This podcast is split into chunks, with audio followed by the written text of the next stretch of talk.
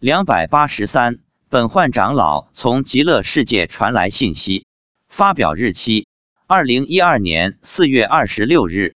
四月二十二日，登山持咒结束后，在回家的路上，我突然想起本焕长老已经往生整整二十天了，现在也应该已经安定下来了，不知道能不能跟他沟通上。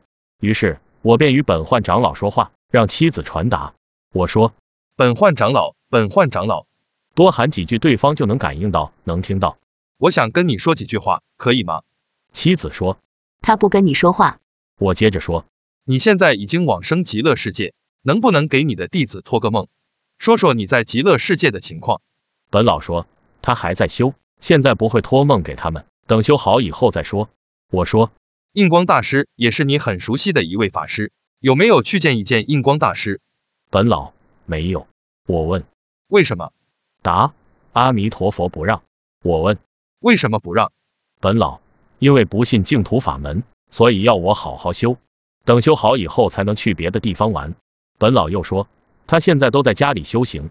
我又问：你现在觉得修禅好还是修净土法门好？本老说：修净土法门好。本老还说：等修好以后，佛祖叫他去释迦牟尼佛净土。最后我问本焕长老：有没有什么话要我带给你的弟子？本老说没有。以上文字一出，我知道又有一些人会进行批驳了，特别是本老的弟子无法接受。佛针对众生不同的根基而说了八万四千法门，门门都能成就。此文有排斥他宗而盛赞净宗之嫌，往生极乐后来去自由，岂有不让玩之理？关于末法时期为何独推净土法门，本人曾写过一篇文章进行了阐述。至于本老要修好了才能去玩。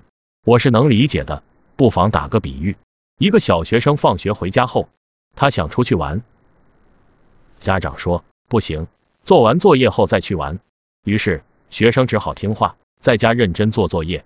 做完当天的作业后，跟家长说过后，于是便去找隔壁邻居家的同学玩。这样解释，你也许觉得有点勉强，但道理是一样的。其实，本老能往生极乐世界且上品终生，已经是稀有难得了。不少禅宗大师都无缘往生极乐，所以本老的弟子应当高兴才是。信不信由你，你也可以当故事来听。